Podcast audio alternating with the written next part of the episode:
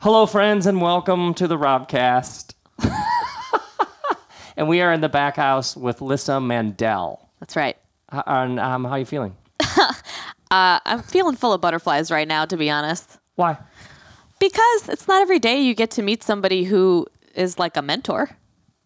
I mean, I don't want to put you on a pedestal right away, but Well, well, let's start there. Fantastic. well, so I'm a four on the Enneagram, so I tend to make people mentors and gurus like pretty quickly. Why does the four on the Enneagram? We've, I've referred to the Enneagram in the Robcast repeatedly, but never actually walked people through the whole thing. So let's just continue to sort of move around it. Okay. What's a four? uh, What's a four? So fours are the romantics or the idealists or the most feelingest of feeling types that there are. Um, and they, it's so funny because um, as I was reading about it, I just took the test a couple of weeks ago. I- There were so many things that word for word matched up exactly with what I had written in my diaries when I was 13, which I'm sure we'll get to those Really? but fours uh, always have a sense that something is missing, um, and they seek that. They seek the answers to that. They're big seekers, which makes sense to me. Yes, absolutely. Kristen's a six. I'm a seven. At some point, friends, we will do a whole Enneagram thing. Yes, do it. For now, I love that you started there. Okay. Now, Lyssa is an actress, comedian, um, and the host of The Bitch Seat, Yes. which is a show that you do live in New York and LA. Mm-hmm. And uh, she contacted me a while ago and invited me to be on The Bitch Seat. So I got to be a guest on The Bitch Seat. And I You was killed. like, you killed. Oh, that's so kind of you. Okay. um, so let's start there. Okay. How do you? Ex- why did you start the bitch seat, and how do you explain it to people, like to my Robcast friends, who are like, "What exactly is the bitch seat?" Okay. So first of all, uh, the title, the bitch seat, refers to the middle seat in the back of the car, uh, which is where I always got stuck growing up because I was the, the little one.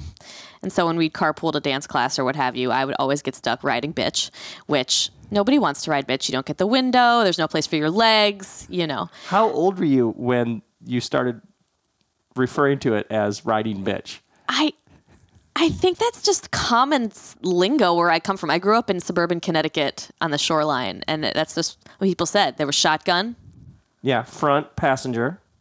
right, Mm-hmm. and then there was the bitch seat, which was like you're screwed, haha, you know. Um, sorry. By the way, I just realized my language might be um. Okay. I, I Oh, just I, oh. I speak freely and curse like a sailor, but I'm going to try to tone it down. belongs here. Okay, We embrace the totality of the human experience. amazing. I Every- love that. The, the this the the back house. I would say a cone of silence, but if you're recording it, that's kind of not what it is. But Right. no, you, you, we are here to be you. That's what's so beautiful about it. I love it. I love it. So what's the- what what got the idea going? So I was a really prolific journaler when I was younger. Um, I was a really uh, I thought a lot, and I and I got the sense that I thought a lot more than any of my peers did, and I treated my journals like confidants and friends. And I read the Diary of Anne Frank when I was in fifth grade in Hebrew school, and immediately was like, yes, that because uh, she she has this this phrase, "Paper is patient," and I felt like that was the one thing that could listen to me that would never get sick of me talking about my feelings. Plus, the need to always record was really Oh, interesting. was really there. Like I felt like I I needed to make sure I wasn't forgotten and that I didn't forget things and that I I was heard. And so secretly in the back of my mind, even when I was little, I was like maybe someday someone will pick up these journals and read them. I don't know, but you know, all kids want to be famous like that. Was your what was your uh, home like? Was it a literary home? Were you passing books around? Was writing something that was talked about? Um, Did you pick it up there? Yeah, I read a lot as a kid. Um, my parents are both pretty pretty intellectual. They they were born and raised in Queens in New York. Um, just your classic like liberal cultural Jews. We went to the ballet and all that. And um, uh, my third grade teacher, Mrs. Kellogg, was the first person who encouraged me to write because she saw something, she saw some seed, mm-hmm. and nurtured it, and it was that was where it started. That was when I always started having a notebook with me at all times, and there's Third grade. third grade. I was eight because that was when I was becoming aware. That was when I was waking up to noticing things that I knew other people weren't noticing, which made which was very lonely. And so the loneliness caused me to write more, and uh, so I could try to figure it out. So I could try to find out what was quote unquote missing. And um, so I kept journals all the way through high school, and then um, they're very melodramatic. All the details are in there, lots and lots of feelings, and um, and I was really I was depressed and sad, and so this was a way to keep that at bay. And then about three and a half years ago, uh, a friend of mine was doing a variety show uh, at the Pit, which is the People's Improv Theater, is the, the comedy theater where I came up in New York. Uh, in the underground space, she was doing a variety show, and somebody was doing um, storytelling, and somebody was doing stand up, and someone was doing characters. And I decided to read a couple of entries from these old journals. What you have in a box or a storage? Like how Oh, many? I wherever I move, I haul a gigantic crate full of notebooks with me. Yes, I do not travel light. Um, like he just just book after book after book. Yes, yes, and it, I mean, they're right now they're under my bed, which I'm a little superstitious, is why I have so many anxiety dreams. But we can get to that later. Um, but they're the most important, valuable objects that I own. Um, if if something, if my house was going up in flames, I would go for the journals first. Have you read all of them lately? No, no, I don't. I mean, once in a while, I'll open the thing and I'll go in there and I'll just see what I find. So you there's there's pages and pages and pages and pages of these journals that you don't know what's in there. Exactly. So uh, People's Improv Theater. Yes. There's a There's a variety event, show. a variety show, and you decide I'm just going to get up and read some of these journal entries. Mm-hmm.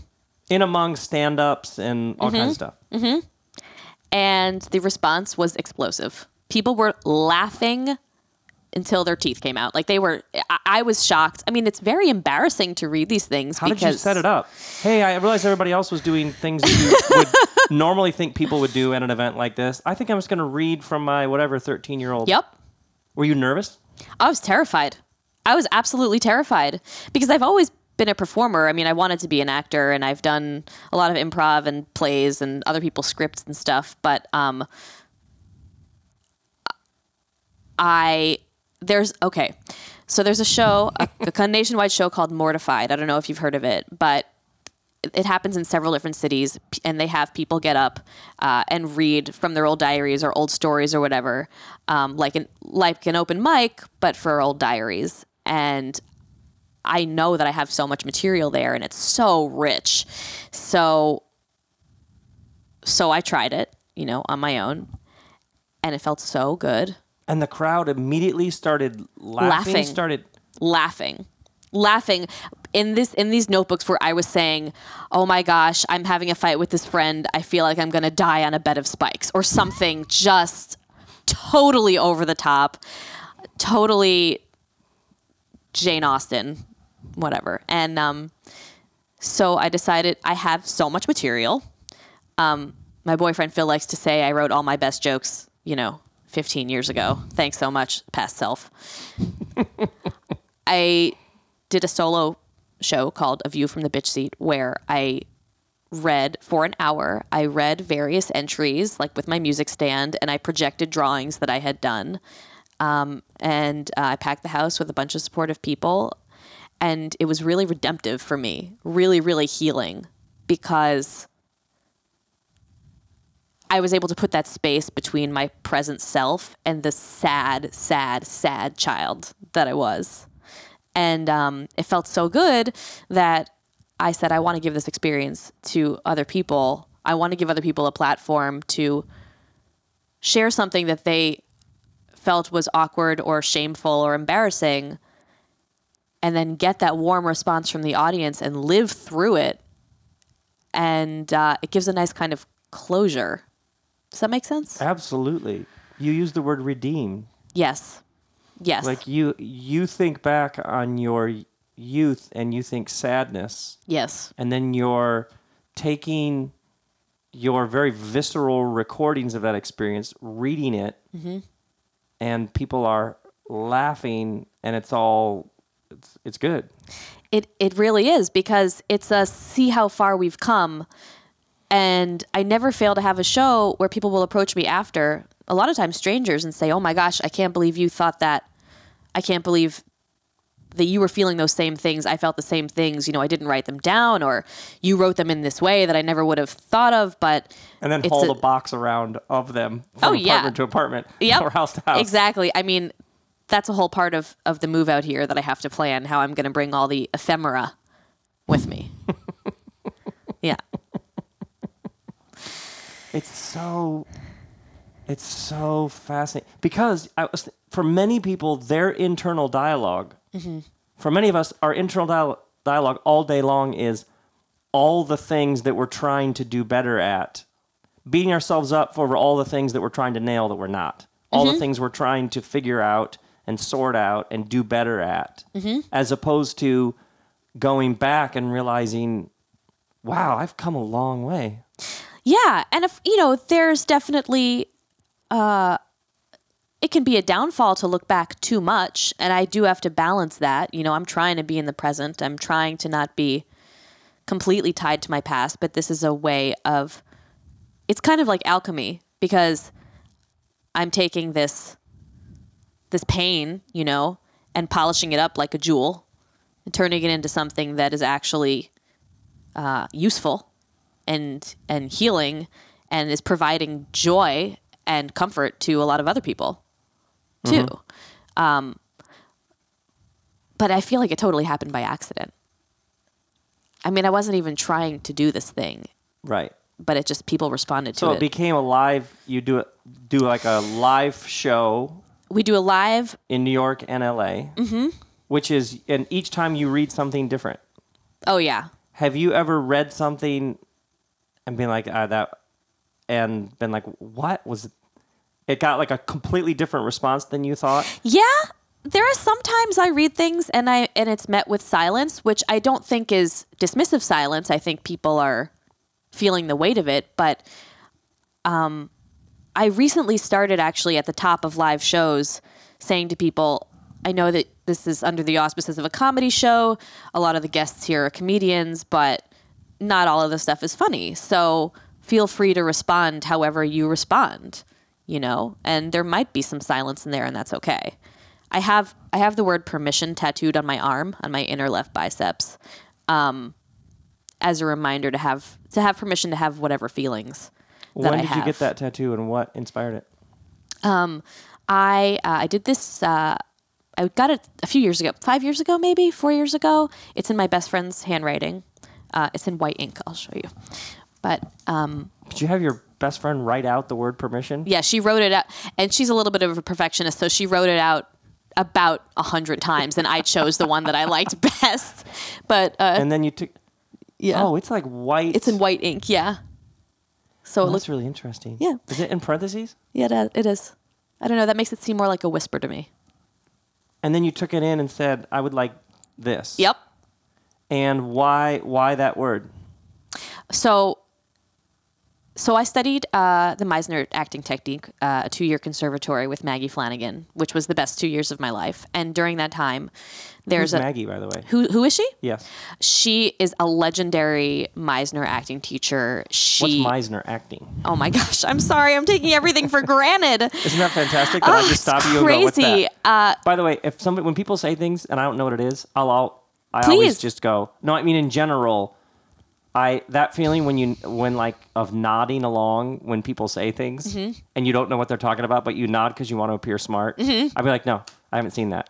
No, I don't know what that is. I love that. I that's so honest. Thank you, thank you. it was from not being honest and then being like, now I'm way into the conversation and I'm completely lost. And I'm so I was lost. like, no, I'm just going to stop everybody all the time. What's Meisner acting? so Sanford Meisner. what a great name. Um, I know, right? Um, he was uh, a legendary acting teacher, uh, part of the group theater, I believe, which is a famous, like, major theater back in the day. And he had a couple of quote unquote disciples. Um, Maggie Flanagan was one, and, and William Esper, and they were at Rutgers at the Mason Gross School, which is a very well renowned um, acting program. And uh, Esper and Flanagan left there opened their own studio. And then, uh, like 10 years later, Maggie left there to open her own studio. She is now, for all intents and purposes, retired, but um, her studio is still there and going strong. And I was one of the last classes that got to be with her for those two years. So, speaking of looking for gurus, you know, I had one for two years and it was Maggie. Um, but How is that school of acting?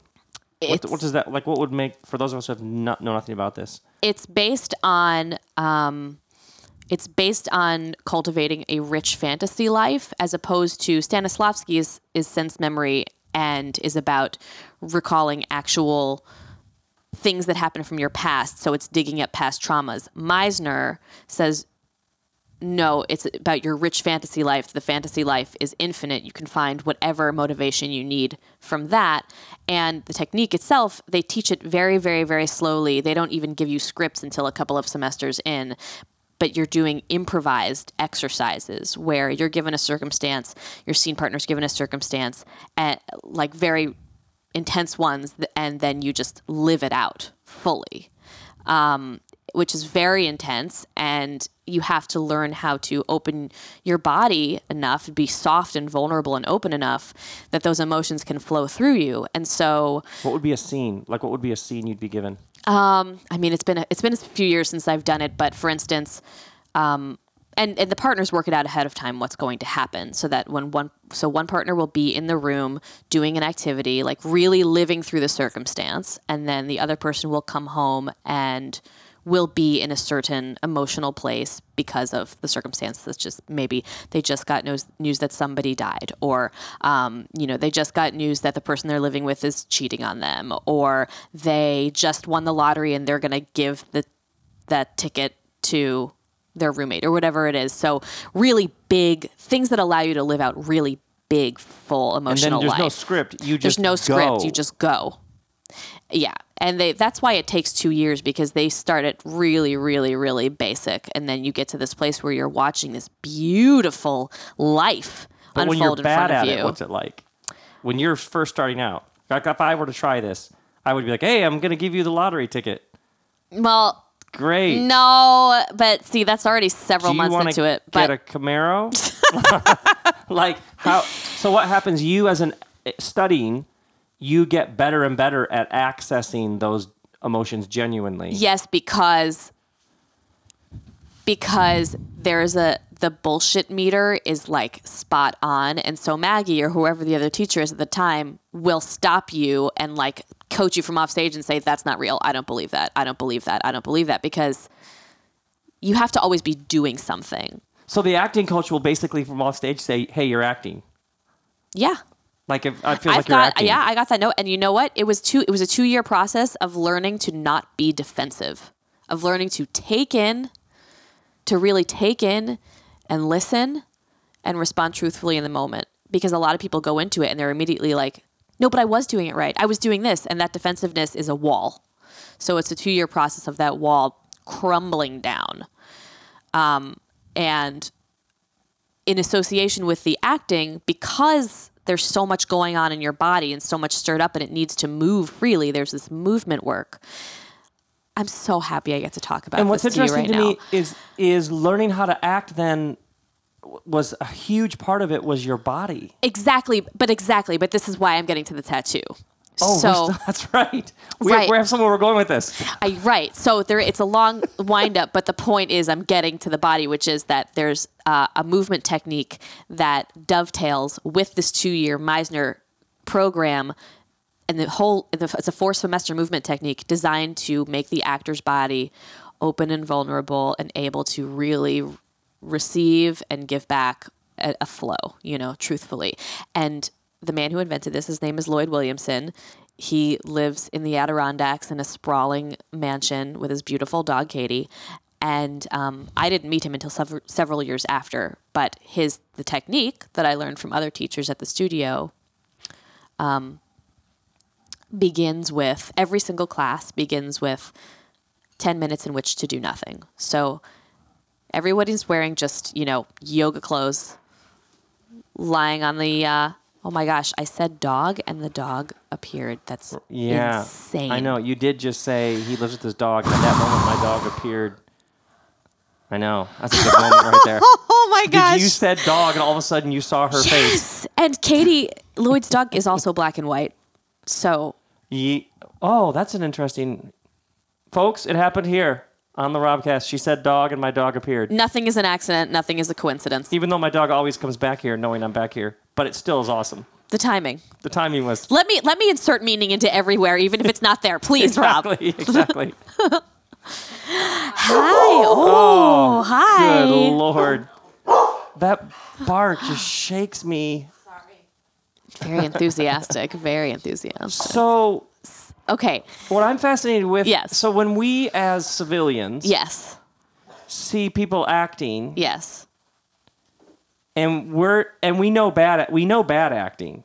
Yes. You know what I mean? Like we can spot and we can't Exactly. describe why we know it's bad acting. Exactly. And we know good acting generally because we forget that they're acting. Because yes because real because good actors are living truthfully through imaginary experiences. So there is nothing different happening in your nervous system if it's a real scenario or a fake scenario. There's always a tiny little part of the back of your brain that's aware you know that you're not going into a psychosis but it's a matter of letting yourself go, letting yourself go, just giving yourself permission to really live it out. So if the circumstances your dad just died, you have to go into this fantasy of like, okay, how would I really like and you smell it and you sense it and you hear it and what does it feel like when you touch his hand for the first time after he's passed away? And it just you know takes you to a place. Yeah. and the audience the audience is unconsciously aware of when you're not of when actors are not actually in that place even if they intellectually aren't understanding it I can't analyze or describe why I know it. I just my my my body knows. exactly exactly that's the our animal selves underneath you know so Fascinating. Yeah. So when you so to study acting, you went all the way into this body cells physiology. What's Yeah, well, the the movement technique is um, so. Anyway, so ten minutes in which to do nothing. This is how we all begin. Before we even begin to move, everyone's lying on the floor in the dark and being guided through this ten minutes of nothing, which they said is not meditation, but it's totally meditation. and they said, you know, wherever you are is okay. You know, um, things are going to come up for you. Maybe it's anger, maybe it's boredom, whatever your experience is, is all right. And so, all you're responsible for during this 10 minutes is awareness of what's going on for you in your body and in your heart, and then permission to allow whatever comes up to come up. And so, doing that, you know, every day for two years will really make you a very supple, you know, sensitive being yeah. But it changed my life. Like the movement changed my life more than the acting technique. The movement did. Something happened to me because there's it. It leads into. They teach you these basics choreography, the open choreography, that is all about circular motion, opening the torso to allow for the freedom, because that's where stuff gets blocked up, and tension in the body is unprocessed experience. So it would be clear in an acting scene, say, when somebody would come in and they were angry, but they lost feeling in their hands, or they were hyperventilating, or they were their jaw was really tense, and they'd be called out right away for that because you're not processing there. The feeling is getting trapped in your body. And so and your body is your instrument. So anyway, I, I There's no way it's not going to affect how you live. Absolutely. Well, it, it, it made me a different person. I wanted to teach that movement technique for a while. Um, so, so permission to have your feelings. Yes, it that was like that was the thing that set me on the course of all the other stuff, learning about consciousness, absorbing everything I could about every world religion, spirituality, what is this energy, all of the that was the beginning of that. So you said you said you went to Hebrew school. Yeah. You came up, but that that none of that turned the switches on. nope, It I was this that turned the switches on. Exactly. It was being, it was, and that is a very type four thing. The way that type fours can heal. Everybody go and read about the Enneagram. Richard Rohr has a great book. I think Rob's talked about it before. Uh, I did, I did Hebrew school. Uh, I was confirmed. I was bat mitzvahed. I taught Hebrew school. I went to the Jewish youth conferences. I did all that stuff because I was a good straight A student. And that's what I was going to do. I was going to do everything well. But I didn't really get it in my core until much later when I was actually in my body. Fascinating. I mean, and that's actually a very Jewish is that spirituality resides in materiality. For many people, spirituality hovers six inches off the ground. It's Right. sort of floating, ephemeral, and then you die and go somewhere else, sometime Right. else, and not spirit that's found in wine and water and dogs barking and body and Heaven is and here. Heaven is here. say more about that. When did that? When did that begin? Because I, I, I would say for many people, the moment heaven isn't some thing way off there, but heaven present now is like a major moment of growth and development. How did that come about? I When did you start saying heaven is here? I don't know, but it's something that actually my my, my best friend Abby wants to get tattooed on her body when because I said that Are you going to write it her. out for her? if she asks me to, I will. I will. But her penmanship is perfect, so we'll see. Um, I, mean, it happened at some point after because I just grew up so cynical and so skeptical, but there was definitely a nugget inside of me that was like, there's a reason why I'm not killing myself, even though I'm so, so, so sad. I wouldn't have, I wouldn't have the the desire to find the answer if the answer wasn't there to find. And it wasn't until I cuz I did the movement work and then like immediately thereafter I started reading these books. Uh, the Cosmic Serpent. I don't know if you've ever read it. It's by an anthropologist named Jeremy Narby and it's about uh, shamans in the Amazonian jungle and um, and ayahuasca, the medicine of ayahuasca. And that took me down a whole different rabbit hole of reading about you know DMT and plant medicines and hallucinogens, and then reading about um, consciousness expansion, and then I was getting into Taoism, and it was just all these things were connecting. So when you ask me when is it that I first started mm-hmm. thinking that, I don't know exactly when it was, Yeah. but it was sometime between age 28 and 32. I have that often. I'll be like, when did that begin to make sense? And I'll have like a vague three year window when something all went from new to normal. It went from, Yeah. oh, what an interesting new way to think about it to, I don't remember not thinking about it that way.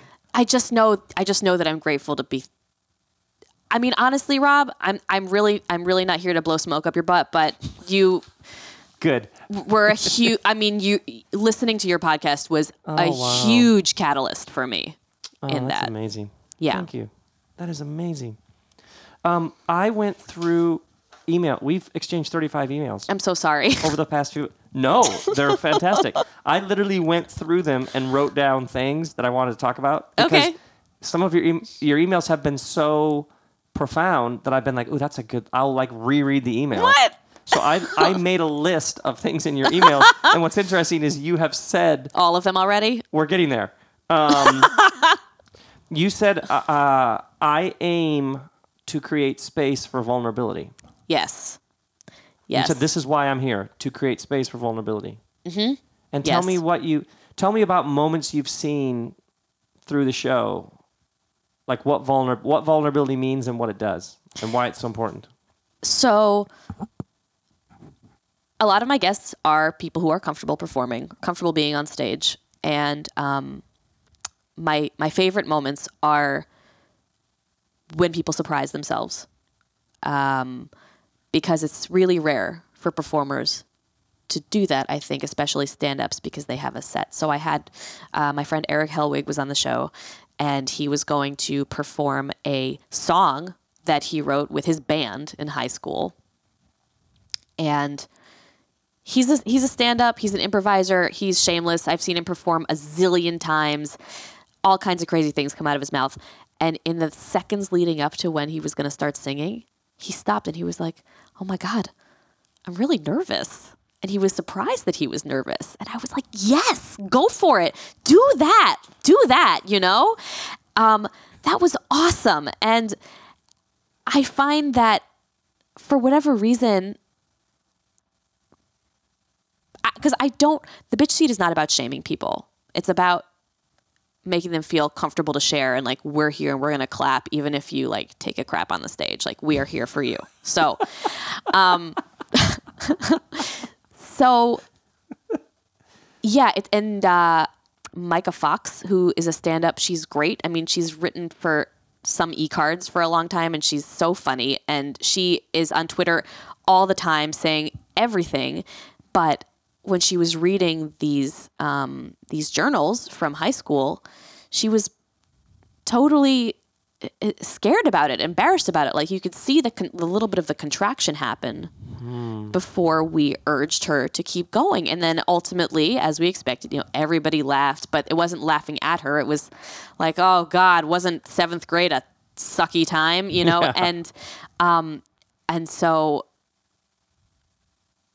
yeah it's the moments when people come up on stage expecting to be the showbiz person they think they are and are immediately back in that vulnerable place where they were when they were adolescents and didn't know which end was up. Does that make sense? Absolutely. Yeah, there's something. I mean, there's all this new research on vulnerability, and you have corporations talking about vulnerability, and Oh, so popular in corporate yeah, um, retreats and everything. right. And- exercises and, like how that. much energy we spend not being vulnerable, and what's what? Where does the bitch seat go from here? Do you want to do? Do you want to do other cities? Do you want to tour? Do you want to do? I mean, I would love to tour eventually, but um, the Bitch Seat is a podcast now. It's a weekly podcast. We've been recording since January, and so um, uh, I would love to keep growing that. Uh, I really am inspired by, for instance, Marc Maron. He's my favorite, my favorite comedian alive, um, and he has this this space in his podcast at the beginning of it where he just talks about how he's feeling and what's going on. And I love that part of it best because it's so honest and truthful and so and also so intimate because he's inside the listener's ears, you know. So I want to keep the podcast going and uh Phil and I are moving out here in January and hopefully going to continue doing the live show, but Because you have a lot more journals. I have a lot more journals, but what I would like to do is to write a treatment for a semi-scripted show um, to make to shoot it somehow, either for web or TV, and just give it the biggest platform possible to reach as many people as possible to start the conversation with as many people as possible about not just burying stuff from the past, but really processing it. Because you said this a couple of weeks ago, I think, about you know, if you don't process, if you don't process the feelings, they're still there. Then they're just carrying them around. Yeah, yeah you're turning them into cancer. You know, you might as well process them. What is the one thing from your acting training through the show? What is the one thing if everybody knew it about their bodies or spirit or experience or past or regret? Whoa, whoa, whoa. We got to start with bodies first. That's What a it- lot of things. uh, what it what is the because it feels to me like in the western world Mm-hmm. so many people live disconnected from their bodies Yes, it's like the body and brain are two different, entirely different Right. things. T- um, so whether it's nu- nutrition sleep exercise emotion all the basics um, just awareness of this person and what's even in the space between us where in your experience what's the thing that if everybody knew or could live that or understand that an unbelievable amount of healing and understanding would happen probably the biggest question i could possibly think of I mean, it's epic. I'm gonna, I'm gonna leave here and think of ten other things I would have rather said. Well, Um, then there's a part two. but, but I think I think what you were talking about, I just, I think the reconnection to the body, yes, um, that, that the body is the echo of the soul. That they, this is all a connection. I think this integration is one of the giant things that's happening.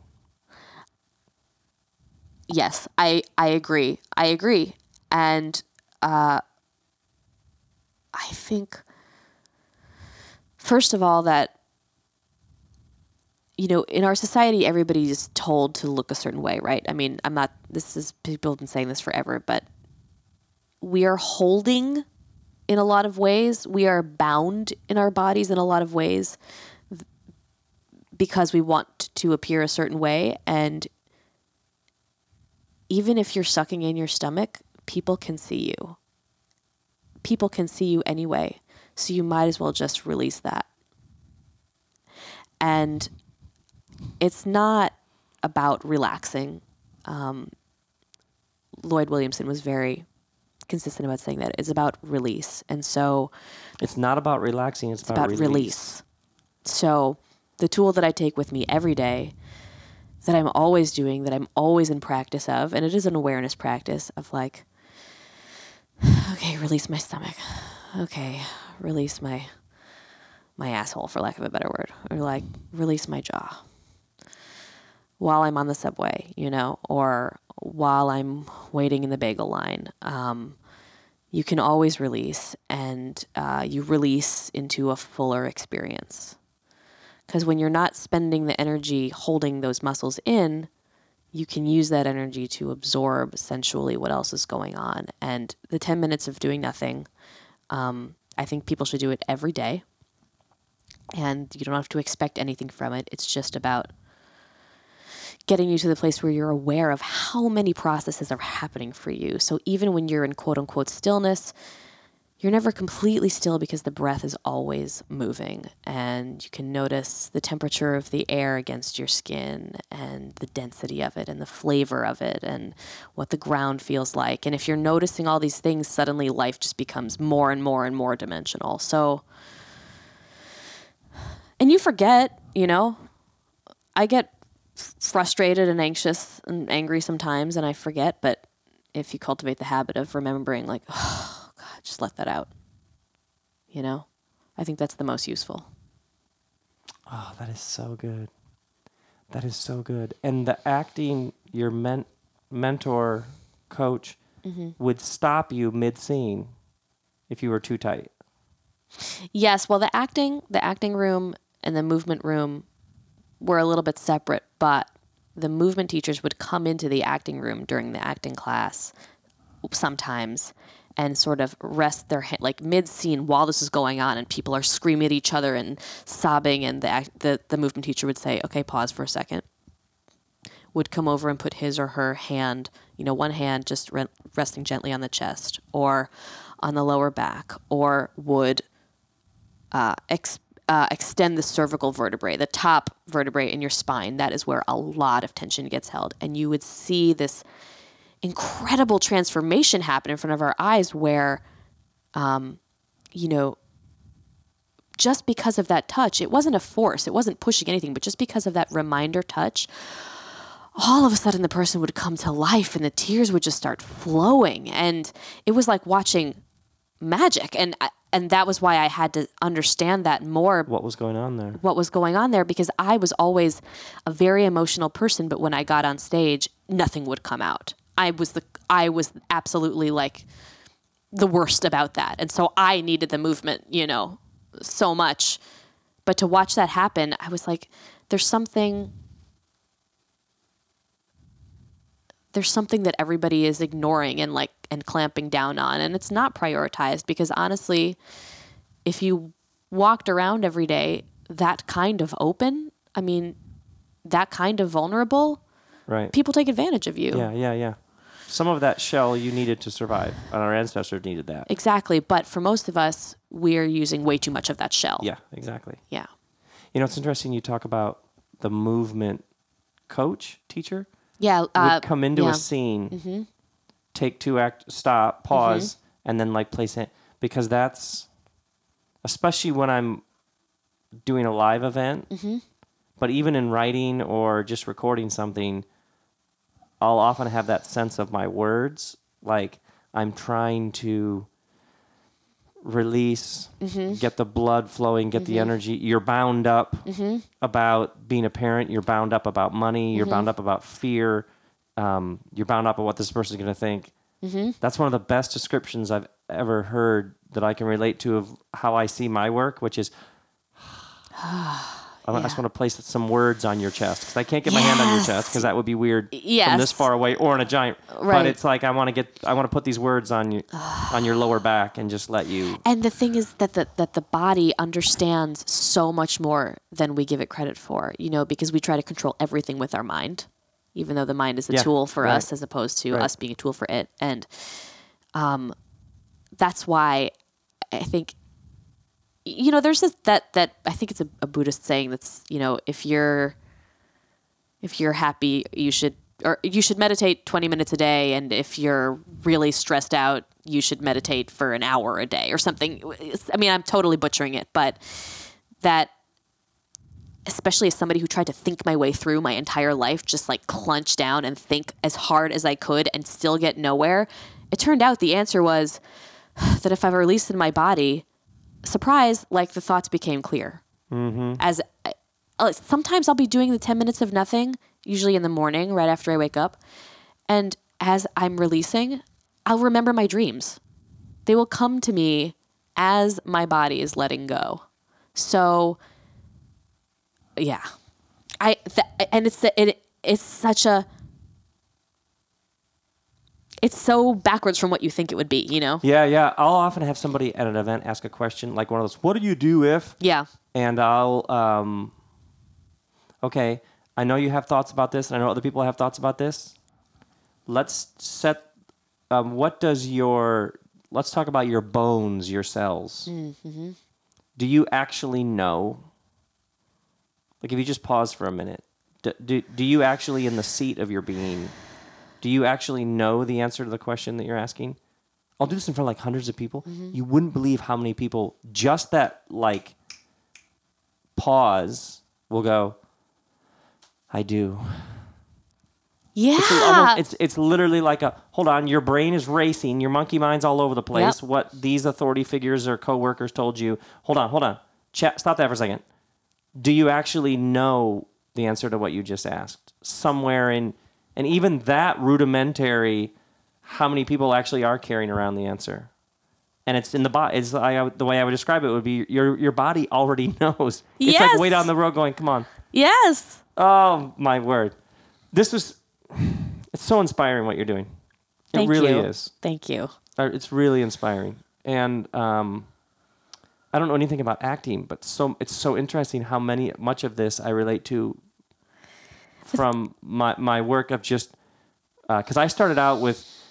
Uh, like I, you, you went and you learned this stuff, and then it's like brain, prepare it, Exactly. outline, Roman numeral, sub point, make it really smart and clever. And then just, I would say over the past 25 years, my work has been, oh, this is an integrated thing. This is all the different parts and pieces of your being. And, and even what I'm saying is coming through the totality of my being. And the more mm-hmm. the totality of my being is is love and harmony and flow and goodness and mm-hmm. reconciliation and redemption, then the words are coming through a very different thing. Yeah, I mean, you can say as many words as you want until you're blue in the face, but until you're really experiencing those words, Yes. what are they worth? What's the point? Just chatter. Yeah, exactly. Ain't nobody got time for that. Thank you so much for coming to the back house. Oh, thank you so much for having me. This is this is just a dream. I feel like I could talk to you for several years. Well, we've got time We- yeah, because heaven's here.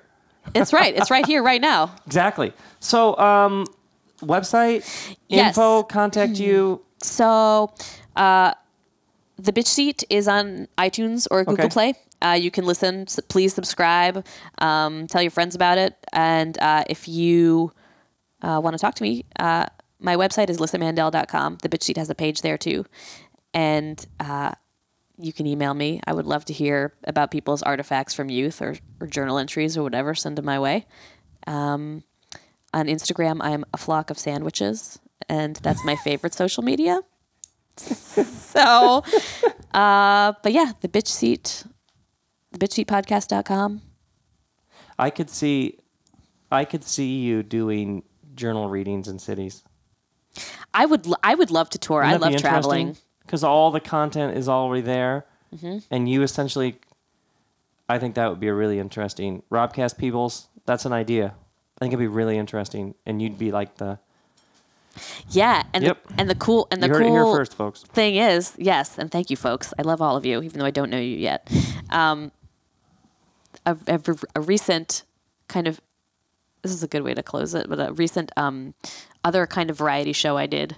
Uh, I took a printout of uh, the Enneagram description of Type Four, and uh, I highlighted the places where it said exactly what I said in my journals, and I went back and forth reading from the old journals and the Enneagram description of me, like I was doing a research paper on myself. Wow. it was really fun. Wow. Enneagram is E N N E A G R A M. Richard Rohr has an excellent book on it. There's several new books on it. Um, but incredibly helpful in relationships, work, understanding yourself, marriage. Um, and at some point, we'll do a Robcast on all this. Thank Yeah. you again. So great. Thank you, Rob. This has been just the Just best. So great. the best. All right. Grace and peace, my friends.